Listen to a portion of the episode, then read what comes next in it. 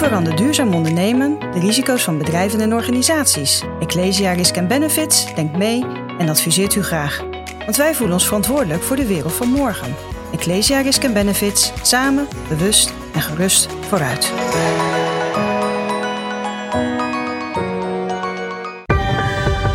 Ecosofie wordt mede mogelijk gemaakt door Renewy. Renewy. Minder nieuw, meer renew. Want afval bestaat niet. Welkom bij weer een nieuwe aflevering van de Project Ecosofie podcast. Mijn naam is Magnus Sluiters en in deze podcast ga ik in gesprek met experts op het gebied van het verduurzamen van de samenleving. Vind je dit nou interessant? Check dan ook even de andere afleveringen en laat ook even je reactie achter in jouw favoriete podcast app. Ja, vandaag op 8, uh, 8 uh, 2020 zit ik met Vera Hofman. Het is uh, tropisch warm, 35 graden geloof ik zelfs. En uh, ja, dat hoeft niet erg te zijn, maar ja, je zou maar 10 kilometer vanochtend gewandeld hebben en vanavond ook nog eens 10 kilometer gaan doen. Dat doe je 10 dagen lang, Vera, om eigenlijk in gesprek te gaan met mensen die bezig zijn met positieve initiatieven rondom duurzaamheid. En ja, waarom ben je daar zo mee bezig? Ja, waarom ben ik daarmee zo bezig? Omdat het nodig is. uh, als we op deze manier doorgaan met de aarde, dan, dan hebben wij niet meer zo'n mooi leven zoals we dat nu kunnen leven. Um, en, um, en, en ik denk ook dat het, het is ook niet eerlijk voor de andere continenten, waar heel veel armoede en hongersnoden en, en, en zijn en dat, is dat we het allemaal gelijk zouden moeten kunnen trekken. Um, dat als jij leeft, dat jij gewoon kunt leven om. Uh, en dat jij eten in je buurt hebt en dat jij uh, water in je buurt hebt en uh, ja, dat je een, mooi leven kunt leven. En daarom is het ook het, thema van mijn walk en talk, want zo heet de tocht. Um, het is hoe mooi zou de wereld kunnen zijn ja, en dat is een mooi krachtig thema, denk ik. Um, en jij doet dat vanuit, eigenlijk is dat gestart volgens mij vanuit jouw coördinatorschap bij de regionale energiestrategieën. Uh, zou je eens wat meer kunnen vertellen over hoe je tot dit idee gekomen bent en wat je plannen er eigenlijk mee zijn? Ja, nou ja, het, is een combinatie van bezig zijn in de culturele sector. Ik ben dirigent, fluitist van beroep. Um, en verder ben ik heel erg bezig um, met hoe kunnen we de wereld mooier maken. Dus dat, daar ben ik altijd mee bezig. En, en hoe, zou, hoe zou het nog ja, mooier kunnen zijn.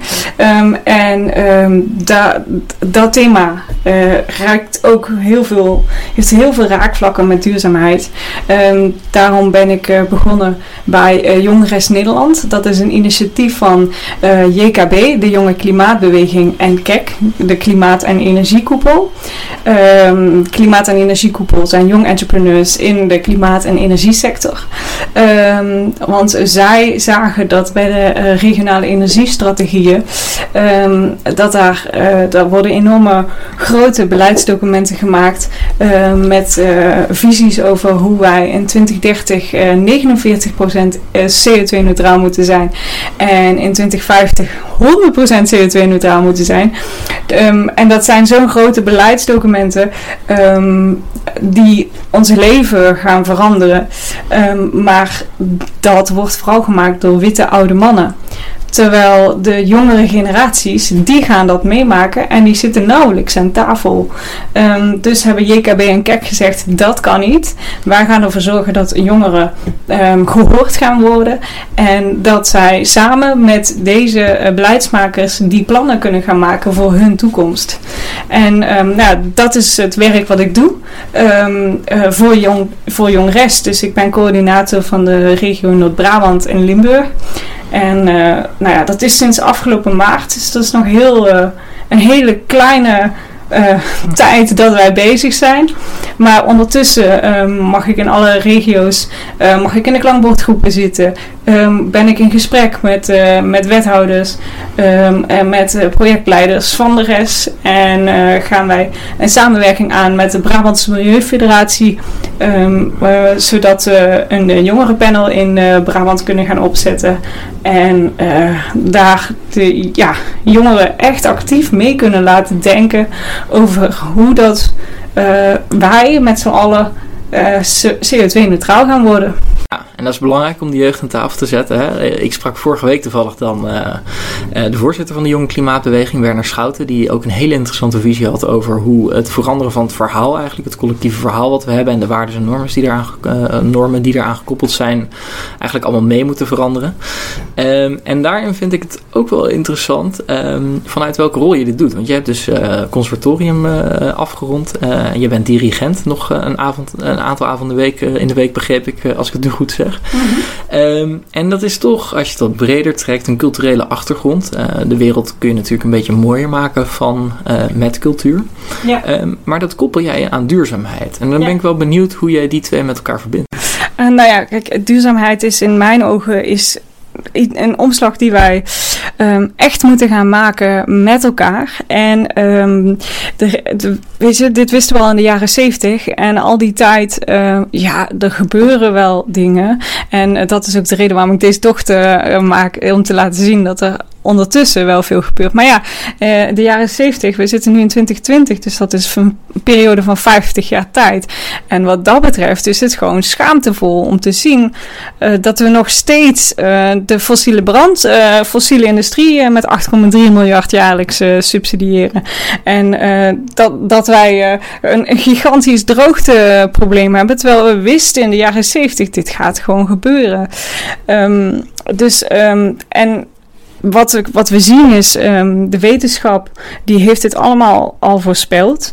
En we weten dit, maar toch um, is deze uh, ramp die zich langzaam aan onttrekken is, niet um, direct genoeg en niet uh, concreet genoeg voor uh, de meeste mensen om te begrijpen wat het inhoudt. En daarom, ja, laten we het links liggen. Van, ah ja, maar dat, dat komt ooit wel.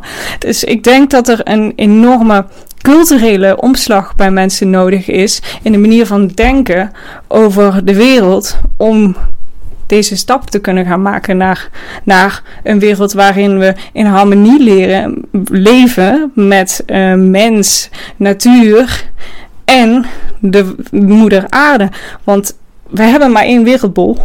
En um, hoe je ook het ook wendt of keert, ik denk dat zij altijd wint. dus, um, en als wij over 500 jaar nog uh, willen bestaan als mensheid, dan zullen wij uh, anders met Moeder Aarde om moeten gaan.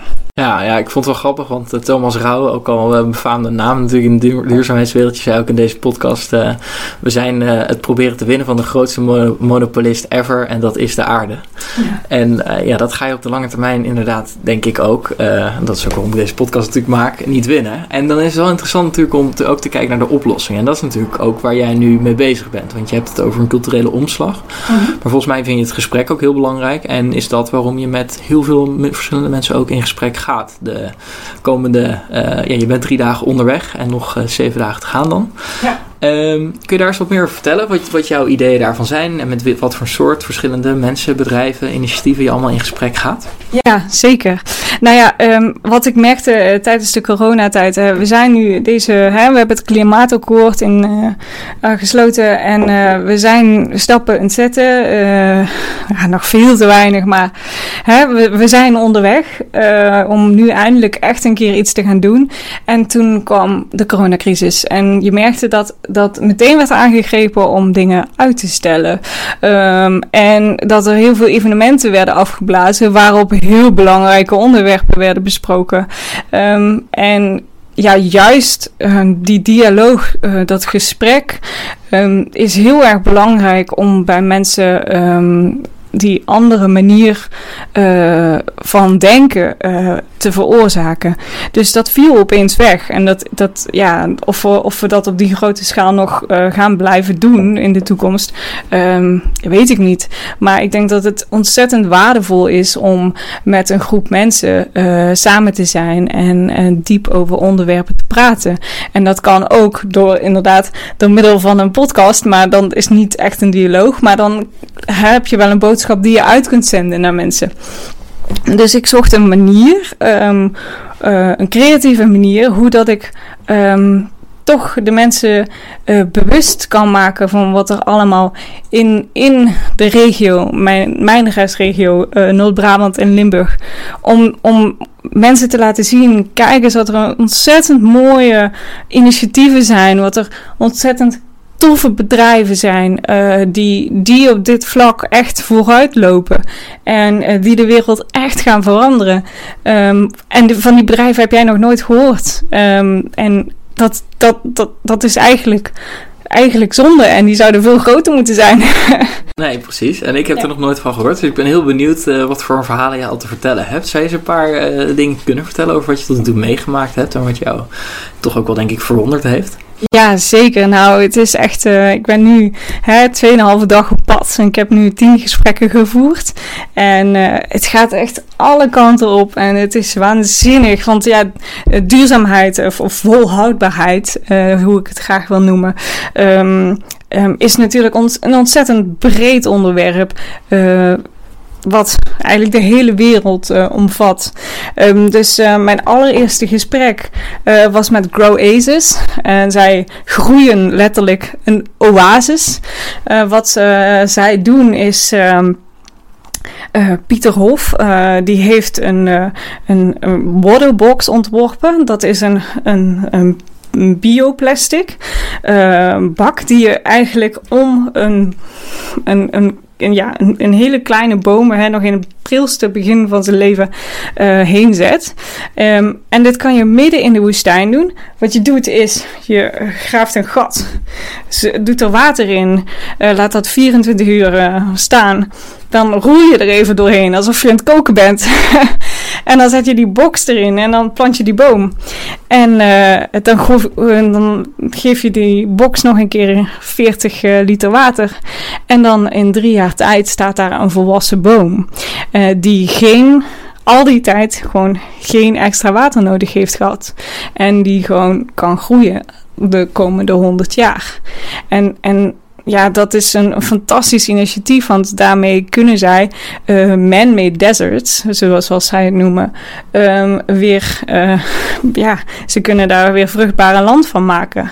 Ja, en we hadden het hier in het voorgesprek ook al even over. Eh, toen we nog even buiten in de tuin zaten. Uh, en jij was hier wel heel enthousiast over. Ja. En eh, we hadden het namelijk ook over uh, mogelijkheden waar je dan mee bezighoudt uh, om die CO2 naar nul te krijgen. En dan wordt er ook iets gedaan als CCS, wat ontzettend duur is. technologie waarbij CO2 bijvoorbeeld opgeslagen wordt onder de grond. Ja. En, en toen zei jij, nou ja, we hebben uh, een hele mooie CO2-opslagmethode die heel goedkoop is. Of in ieder geval die, die gewoon al lang bestaat, waar geen technologie voor nodig is. Ja. Uh, en dat zijn bomen. Ja. Uh, en dit is dus wel iets van een oplossing wat op heel veel verschillende gebieden denk ik interessant kan zijn. Klopt, ja. Ja, kijk, we hebben 2 miljard uh, hectare, heb ik mij laten uh, vertellen, um, man-made deserts op de, op de aarde. Ja, dus dat is verwoestijn. Ver, ja. Komt die verwoestijnd dus eigenlijk door menselijk handen, hè? Ja, dus het was, vroeger was dat vruchtbare grond. En uh, die, uh, daar hebben wij gewoon door onze slechte omgang met de natuur, hebben wij die, die, stukken land onvruchtbaar gemaakt. En, maar het mooie aan die stukken land is dat er, um, in, je hebt nog wel een grondwaterpeil onder, onder de grond. Waardoor je dus ook deze bomen kunt planten.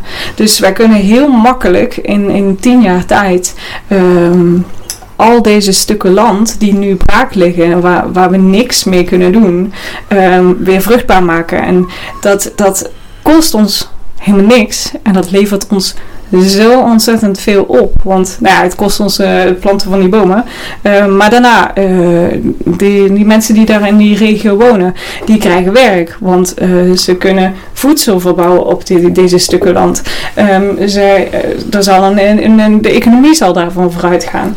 Um, en we hebben ook nog eens, zeer, uh, zeer fijn, die opslag van die CO2 die wij zo ontzettend hard nodig hebben. Want uh, we, zijn heel erg bezig met het reduceren van onze CO2-uitstoot, wat ook echt heel erg hard nodig is. Maar we vergeten dat we de laatste 50 jaar al zo ontzettend veel CO2 die lucht in hebben ge, gegooid. En um, we tegelijkertijd... heel veel bossen hebben gekapt. Um, die, die onze CO2, uh, ja, de, de, de, de, organismes die de CO2 uit, uit de lucht halen. Um, dat als we die bomen weer terugbrengen, dat we in ieder geval weer op die manier een, een, een beetje balans terug kunnen brengen. Ja, ja, want het is eigenlijk een kringloop tussen uh, mens en dier, uh, de vegetatie, de atmosfeer en ook de oceanen, geloof ik. Hè? Dat, uh, ja. ja. waarbij we eigenlijk juist de atmosfeer, de CO2 aan het vergroten zijn en hetgeen wat de CO2 uit de atmosfeer haalt aan het verkleinen zijn. Ja. Daarin zou zoiets dan wel een hele mooie oplossing zijn. Ja. En dat, dat was wel iets waar je heel bevlogen over aan het vertellen was al. Zijn er nog meer van dat soort verhalen die je al kan vertellen uit de afgelopen dagen? Ja, ja zeker. ik ben ook echt aan het denken van, oh, wat moet ik nu allemaal vertellen? Um, nou ja, bijvoorbeeld, uh, daarna ben ik naar Twinnovate gegaan en zij zijn echt bezig met het uh, circulair maken van al onze grondstoffen. Um, dus zij zeggen, een, een grondstof begint um, met, met iets uh, wat moeder aarde ons geeft. En uh, daar maken wij een product van. Um, en dan gooien we dat product weg. Maar wij kunnen daar nog ontzettend veel, mee, veel mee. En als we die, die nutriënten of die, die, die, die grondstoffen weer hergebruiken, dan, dan hoeven we niet zoveel damage te maken aan moeder aarde. En daar zijn ze met allerlei verschillende projecten mee bezig. Het allerbekendste is uh, Ocean Cleanup. Ze zijn nu bezig in het Dominicaanse publiek met een, uh, een try-out waarmee ze dus afval wat de Ocean Cleanup uit de rivier haalt, uh, zijn, gaan ze uh, opslaan op ter plekke. En um, ze zijn nu bezig om te kijken met de bevolking, kunnen we er ter plekke een recyclingbedrijf uh, bouwen? En kunnen we beleidsmatig, want dat is vaak het grote probleem, dat in die landen geen afval beleid is. Dus mensen gooien ook maar gewoon hun afval weg. En daardoor krijgen wij zoveel de rivieren. Dus uh, beleidsmatig moeten die mensen in dat land zich er bewust van worden. Hé, hey, uh, wij gooien een hoop troep weg. Um, dat moeten wij op een goed, goede manier doen. Dus dat is, en, en zo hebben we nog, nog drie andere projecten. Uh, Haltjas, um, daarmee doen ze bioreststromen. Dus als je bijvoorbeeld mais op een veld hebt. Nou ja, als je die, die mais eraf haalt, dan heb je die, die mais, hoe heet dat? Maiskorf? Mais. Ja, een kolf denk ik. ja, kolf. Nou, en de rest is, is biomassa, maar afval. En voorheen werd dat uh, door die boeren ter plekke op hun land verbrand. Maar dat mag niet meer, want daardoor kreeg je zo enorme smog in India en in die grote landen. Um, maar die nutriënten die zijn wel nodig op het land om de volgende akkers, de volgende ver verbouwingen weer vruchtbaar te houden. Dus uh, wat, zij zijn bezig met een techniek dat ze um, uh, water, met water die nutriënten kunnen scheiden uit uh, die biomassa en die weer terug kunnen brengen op het, op het land. En, en dan vervolgens de, de reststroom die overblijft te kunnen verwerken. Of hè, in, het, in het laatste geval wordt het verbrand. Ja. En wordt er warmte mee opgewekt. Ja, want dat is dan ook nog de grap, hè? dat als het daar verbrand wordt, dat er geen energie of warmte mee opgewekt wordt. Uh, dus dan kun je eigenlijk veel meer doen met de materialen die achterblijven. Ja. ja. Zo wordt afval echt een, uh, uh, een financieel interessant iets ook natuurlijk. Ja. Um, zijn er nog meer verhalen die je nu zou willen aanstellen? Anders heb ik ook nog wel een ja. vraag over de, de, waar je de, de, komende dagen nog heen gaat. Ja, ja nou, het is echt uh, bizar veel. Uh, de Protein Brewery, Brewery, het is niet uit te spreken, sorry jongens. um, uh, fantastisch bedrijf. zij zijn bezig met schimmels en van die schimmels, um, nou ja, vooral ze maken een aardappel en die, die daar voegen ze bepaalde schimmels aan toe. Wat je dus eigenlijk ook doet met, met wijn, uh, met bieren. Dus het vergistingsproces. En uh, door dat te vergisten uh, maken zij proteïne die net zo... Um, veel inhoud hebben als vlees. Dus zij hebben een vleesvervanger ontworpen die, eh, ja, die net zo voedzaam is als, eh, als, als vlees.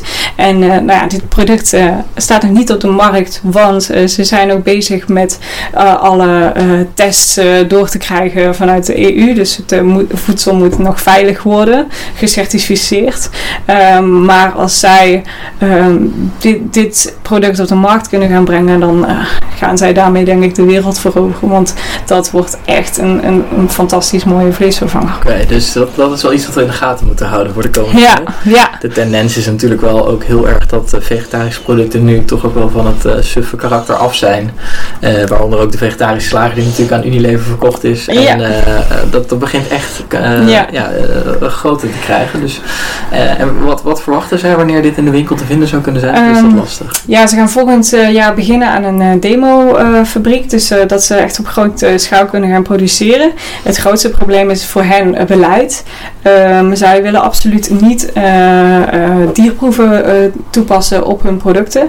Maar in Nederland moet je via dierproeven aantonen dat je voedsel veilig is. Oké. Okay. Um, dat willen zij omzeilen en daar zijn ze nog mee bezig hoe ze dat kunnen doen. Ja, nou ik zou zeggen eigenlijk als het zo'n goed product is, dan zou een dier daar sowieso geen last van moeten hebben. Maar ik kan het ja. tegelijkertijd ook wel weer bedenken als je tegen de hele vleesindustrie bent dat je dat, dat dan niet wil. Ja. Dus dat is een lastig. Uh, nou ja, ze willen, ze willen puur veganistisch blijven.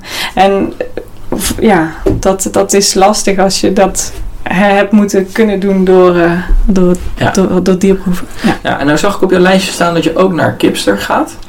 Klopt, ja. En dat vind ik wel een heel interessant concept, waar ik onlangs ook nog een paar artikelen over heb gelezen op Vrij Nederland. En dat is de kringlooplandbouw eigenlijk, waar je dan naar gaat kijken. Mm uh, zou je daar eens wat meer over kunnen vertellen? Of, of moet daar nog heel veel info over naar buiten komen? Ja, nou, er moet sowieso nog heel veel info over naar buiten komen. Maar uh, ja, kipster, uh, dat zijn de eieren die in de Lidl liggen. daar kun je voor kiezen om die daar te kopen. ze hebben hele gekke, langvormige, langwerpige doosjes. Um, wat zij doen is, zij hebben de meest humane kippenstal gebouwd. Um, en dat is eigenlijk de kip op een zo natuurlijk mogelijke manier uh, haar leven laten leiden. En um, wat zij dus ook niet doen is uh, bijvoorbeeld de hennetjes uh, meteen afslachten. Maar die worden ook wel in een aparte stal, dacht ik, krijgen die ook gewoon een opvoeding. En dan daarna ja, gaan ze wel naar de slacht. Want uiteindelijk moet het voor hen natuurlijk wel geld opleveren. maar ik ben ook heel benieuwd hoe dat die stal eruit ziet. Ja. Ja, interessant. Want het is een leuk concept waarbij volgens mij de afvalstromen alleen, of de kippen eigenlijk alleen nog maar uh, eten krijgen van reststromen die anders niet gebruikt worden. Ja. Terwijl eigenlijk dat ook het hele grote probleem is van de bio-industrie. Dat, uh, waarom het zo klimaatvervuilend is. Dat er onwijs veel grond nodig is om al die dieren te voeden. Ja. Uh, dus daar bieden zij een oplossing voor. Ja, ja, en, en, en hè, eh, weet je wel, uh, in de stal uh, uh, zoveel dieren op één kleine ruimte, vierkante ruimte. Die kippen die hebben, kunnen daar gewoon naar buiten, die kunnen daar gewoon rondscharrelen. Die, ja, die, ja, het schijnt een paradijsje te zijn voor de kip. Ja. Dus ik, ik ben heel benieuwd. Ik ben ook nog altijd heel erg sceptisch. Um, omdat ik. Um, het gaat nog altijd uit van het uh, bezit van eigendom van een beest, uh, van een dier. Um, en uh, dat je dat gewoon. Dat, je, dat, je, dat jij het recht hebt om te zeggen: ik kan al deze dieren in een, in een, in een ruimte zetten en dat is jullie huis en, en zo leven jullie. En ja, dat, daar ben ik nog altijd heel erg sceptisch over, merk ik. Dus ik. Maar ik wilde ook per se een initiatief laten zien waarvan ik zelf um, ook nog denk van oké, okay, ik vind het heel mooi, maar ik, ik vind dit een tussenstap naar de weg die we echt moeten gaan bewandelen. Ja, maar ik kan me voorstellen dat je er wel een stuk positiever over bent, want er wordt nu natuurlijk nog heel veel eieren gegeten van dieren die helemaal uh, onmenselijk ja. behandeld worden. Ja, uh, zeker. Dat dat beter is. Uh, mm -hmm. En dat is dan ook altijd nadenken over hoe dat het, het beste is. Um, ik zit even te denken, zou jij nog meer over jouw walk en talk willen vertellen? Of zullen ja. we ook nog even doorgaan over de rest? Ja, nee, ik wil nog wel wat kwijt over de walk and talk. Ehm, het is een wandeling eh, van 10 dagen inderdaad. eh, en dan 20 kilometer om een dag. Ehm, ik eh, hanteer een drooprooster, dus eh 10 kilometer 's ochtends met een gastspreker van half 9 tot half 11 ongeveer. De tijden zijn af en toe variabel. Ehm, en dan s'avonds uh, van half 8 tot half 10. Ehm, en daartussen ga ik dus ook nog op bezoek bij bedrijven en, en bijvoorbeeld bij jou. Ja. en eh, ja, heb ik ontzettend veel mooie gesprekken. Maar wat ik ook heel graag wil uitdragen is dat iedereen eh, die of gewoon een hele mooie wandeling wil maken door een natuurgebied, of die, eh, die dit gewoon super interessant vindt en, en het wil ondersteunen, eh, die, die is welkom om mee te wandelen. Ik heb gewoon het liefst dat, dat, dat we gewoon met een groepje eh, mensen gezellig een, een, mooie tocht maken door de, door de natuur die, die Noord-Brabant en Limburg gelukkig nog altijd heeft te bieden. Ehm, en eh, nou ja, voor, voor alle info, dus stel je mocht mee willen wandelen, kun je kijken op www.walkandtalk2020.nl. Oké. Ja. En ik heb, eh, normaal liggen mijn afleveringen meestal heel even op de plank voordat ze online komen. Eh, Ja. ik vermoed dat ik deze of vanavond nog, of eh, ik denk anders morgen 9 augustus dan online zet. Dus dan zijn er nog zes dagen om mee te wandelen. Eh, dus mensen, voel je ook vooral vrij om daar mee te doen. Ja. Ehm, en dan ben ik nu nog wel even benieuwd om iets dieper ook in te gaan op de regionale energiestrategie waar jij dan mee bezig bent voor Brabant en Noord-Limburg. ja. Nou zeg ik het verkeerd, Noord-Brabant en Limburg, eh, om het goed te zeggen. Eh, het blijft ook wel hier warm eh, binnen waar we het opnemen. ja. Ehm, maar dat is toch ook wel interessant, want het is voortgekomen vanuit het klimaatakkoord wat in 2019 gesloten is. Ja. En ehm, dat wordt dus regionaal bepaald ehm, hoe dat ehm, eh, dan het- zijn uitwerking vindt. Klopt. Eh, vervolgens zijn dus eigenlijk de JKB, de Jong Klimaatbeweging en KEK, eh, de Klimaat- en Energiekoepel, eh, niet tevreden geweest dat er geen jeugd aan tafel zat. Daaruit Ja. ontstond Jongres en dat is eigenlijk waar jij nu eh, als 28-jarige je tegenaan bemoeit. ja. Zou je eens kunnen vertellen eh, hoeveel vrijheid er dan nog is regionaal en wat, wat jullie dan precies eh, vanuit die eh, jonge en ook gewoon de regionale energiestrategie doen? Ja, nou ja, ja, een heel klein beetje over de structuur van de regionale energiestrategieën. Ehm, het is een concept waarbij ehm, ze, hè, ze zoveel mogelijk eh, participatie willen van de burger eh, bij het maken van deze plannen. De, daarom mogen wij ook aan tafel zitten als jongeren. Ehm, wat ze hebben gedacht is, oké, wij moeten heel Nederland eh, zo snel mogelijk eh, hè, eh, moeten op weg naar die CO2-neutraliteit. Ehm, hoe gaan we dat doen? Het is een gigantische opgave. Dus ze hebben Nederland opgedeeld in regio's. Ehm, volgens mij 30 eh, regio's. En iedere regio die moet een, een bod doen op hoeveel terawattuur ze gaan opwekken. En hoe ze dat gaan doen. Dus elke regio is, is men gaan kijken ehm, hoe gaan wij dit eh, doen. En eigenlijk de twee grote manieren waarop je dit kunt doen is eh, het plaatsen van windmolens. ehm, of eh, zonne, zonnevelden of ehm, het isoleren van huizen. warmte bij huizen op een andere manier gaan regelen. Dus door middel van warmtepompen of door middel van een warmtenet. Ja, aquathermie, geothermie, eh, maar ook eh biomassa-centrales. Ehm, en ehm, nou ja, dit wordt dus helemaal bekeken van hoe moeten we dit gaan aanpakken. Ehm, en die, die grote beleidsdocumenten ehm, die, die zijn nu in de maak. Ehm, de eerste conceptresten zijn gepresenteerd, eh, bijna allemaal denk ik. Eh, ze hadden officieel tot 1 juni om eh, conceptresten te pre- presenteren, iedere regio. En die hebben ze wat uitstel gekregen vanwege de coronacrisis. En ehm, volgend jaar dan moet de, de, de eerste rest af zijn. Ehm, en dan eh, ondertussen komt er op landelijk niveau een akkoord eh, of, een, of geen akkoord van jullie plannen zijn haalbaar. En eh wij gaan nu gezamenlijk met z'n allen genoeg terawattuur opwekken om inderdaad in 2030 eh, v- 49% eh, CO2-neutraal te zijn. Ehm, en als we dat niet halen met z'n allen, eh, landelijk, dan gaat, eh, ga- gaan ze gewoon eh, gebieden toewijzen waar windmolens komen als zonnepanelen. Ja, Dus ehm, dus die verantwoordelijkheid wordt nu eigenlijk nog bij die regio's gelegd. En Ja. dat is een beetje afhankelijk van hoe goed mensen die verantwoordelijkheid oppakken. Of de regio's, of, eh, of dat ook haalbaar wordt. En anders eh, wordt er eigenlijk gewoon, eh, dan bepaalt de grote overheid het. Ja, dan, dan bepaalt de, de overheid het. Het, het hele positieve aan die conceptplannen die nu gepresenteerd zijn, is dat er te- al te veel terawattuur wordt opgewekt dan wordt gevraagd. Maar in tien jaar tijd kan heel veel gebeuren. Vergunningen kunnen niet verstrekt worden. Ehm, ja, dus ze gaan er ook vanuit dat er gewoon een aantal terawatturen gewoon niet Ja. gehaald gaan je, moet, worden. je moet wat eh, overhouden eigenlijk als Ja. Ja, dus het is heel positief dat we op dit moment eh, worden we overboden. Maar ik denk dat we dat keihard nodig gaan hebben om het uiteindelijk eh, te halen. Ja, en als we dan praten over Noord-Brabant en Limburg, wat gaat er hier dan veranderen? Kun je daar ons daar eens in meenemen? Wat voor dingen dat zullen zijn? Ja, Ehm, nou wat er, wat er gaat veranderen is dat er, er gaan subsidies komen om je huizen te isoleren, bijvoorbeeld.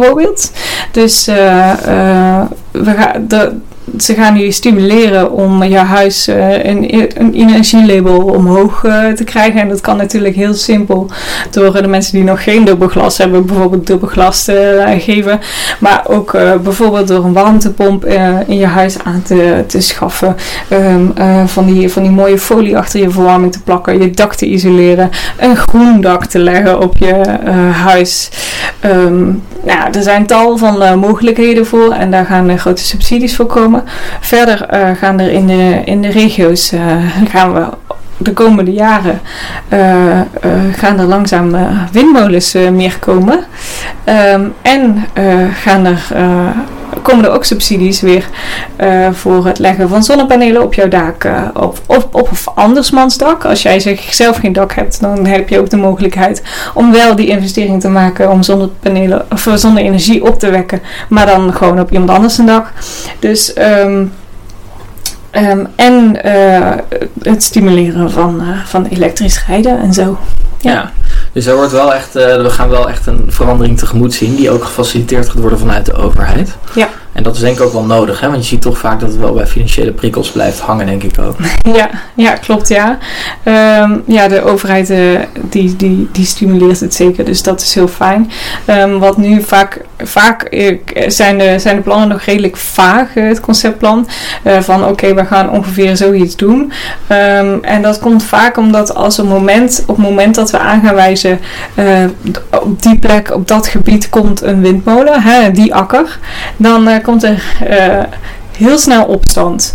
Dus op dit moment eh, zijn eh, wethouders en, eh, en gemeenten zijn heel blij van kijk wat wij een mooi en vooruitstrevend plan wij hebben liggen. Maar zodra dat er een windmolen in je achtertuin moet Ja. komen, dan wordt het een ander verhaal. Ja. Ehm, en daarom hebben ze er ook voor gekozen om deze rest zo participatief mogelijk te maken. Dus ervoor te zorgen dat burgers ook inspraak kunnen hebben op het maken van die beleidsplannen. En ehm, dat, eh, daar, is nog een behoorlijke slag in te slaan hoor. Ehm, ze gaan dat eigenlijk pas, eh, ze hebben nu ons conceptrecipe gepresenteerd en ze hebben nu gezegd van oké, nu gaan wij ons eh, naar de burgers richten. Ehm, en ja, ik denk dat het alleen maar in samenwerking kan met Ja. de inwoners. ja, we zien natuurlijk toch tegenwoordig alweer een flinke protestcultuur, dus dat is volgens mij inderdaad vooral mensen meenemen. Ja. Waar ik, waar ik nog wel even benieuwd naar ben, hè, en daar hadden we het hier voor de podcastopname ook al even over, over hoe dat nou gaat de komende tientallen jaren, eigenlijk decennia. Ehm, maar eh, jij bent hier natuurlijk dan veel mee bezig. Eh, je zit er ook dicht op dan in eh, Noord-Brabant en Limburg. Wat verwacht jij? Eh, want we willen naar een CO2-neutrale eh, economie of samenleving in 2050, dan in 2030 49 procent. Gaan we dat halen? Ehm, gaan we dat halen? Ehm, ik denk als, eh, dat als eh, de jongere generaties ehm, ja, hun stem gaan laten horen, ehm, dat dat heel erg belangrijk is. Uh, wij moeten laten horen dat het over onze toekomst gaat. En dat wij ehm, nog op in een mooi, uh, natuurlijk uh, Nederland oud willen kunnen worden. En dat kan op deze manier, zoals we nu leven, kan dat niet. Dus dit is ook echt een oproep aan alle jongeren, maar ook ook iedereen van alle leeftijden. Kom in opstand. Uh, word vegetarisch. Dat is een van de makkelijkste stappen die je kunt doen. En zeg ook echt als je naar een barbecue gaat: Ik wil een vegetarische barbecue. En om deze en deze redenen. Want andere mensen die horen jou, gaan je misschien in het begin een beetje vreemd vinden. Maar het wordt, je zet ze wel aan het denken. En ik denk dat als we met z'n allen uh, die boodschap kunnen uitdragen dan, dan, dan gaan we, gaat langzaam gaat, gaat iedereen beseffen dat inderdaad klimaatverandering, dat, dat beseffen we allemaal, dat is een issue, maar we moeten er ook echt naar handelen. Ja. En dat is dus ook echt een voorwaarde of we dit gaan halen of niet. Mensen moeten inzien dat dit echt een gigantisch probleem is en dat we er nu, voor, naar moeten handelen en niet over tien jaar. Ja. En dan sorteer je eigenlijk al wel een beetje voor op mijn standaard laatste vraag.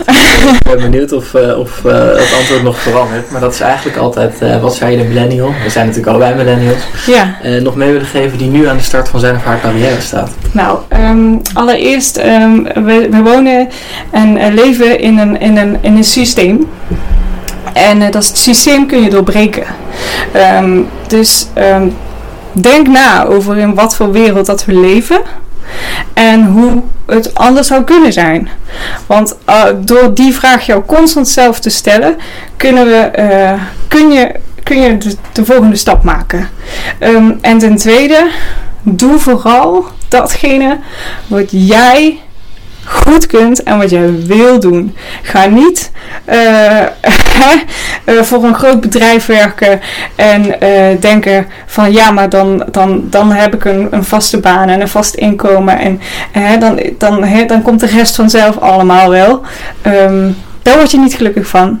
Ga vooral doen wat je hartje begeert. Jij doet het volgens mij als ik het zo hoor. ja. Nog, nog zes dagen wandelen hierna. Uh, zeven zeg ik uh, verkeerd. Uh, morgen zal het interview dan online komen. Ga vooral ook meewandelen. bezoek dus de website. Zou je die nog één keer kunnen opnoemen? Ja, dat is www.walk en, dat is in het Nederland, Nederlands, uh, talk2020.nl. Oké. Dus- nou, en als je meer over de podcast wil weten, dan kun je ook projectecosofie.nl tegenwoordig vinden. Uh, dat is een nieuwe website waar alle informatie op staat, zal ook deze podcast op te vinden zijn. Uh, kun je ook makkelijk via jouw favoriete podcast app luisteren. En de carrière tips die ik altijd aan het einde vraag, heb ik inmiddels ook allemaal uitgeknipt en op een los kanaal geplakt of ingevoegd. En die zijn te vinden op carrière tip als je dat zoekt. Wil ik jullie weer bedanken voor het luisteren en jou nogmaals uh, veel succes wensen, Vera. Schone lucht, gelijke kansen, een circulaire economie. Dat is allemaal niet links of rechts. Een mooie toekomst, daar moeten we samen aan werken. Teken daarom ook voor een duurzaam regeerakkoord. Ga naar duurzaamregeerakkoord.nl en teken het manifest.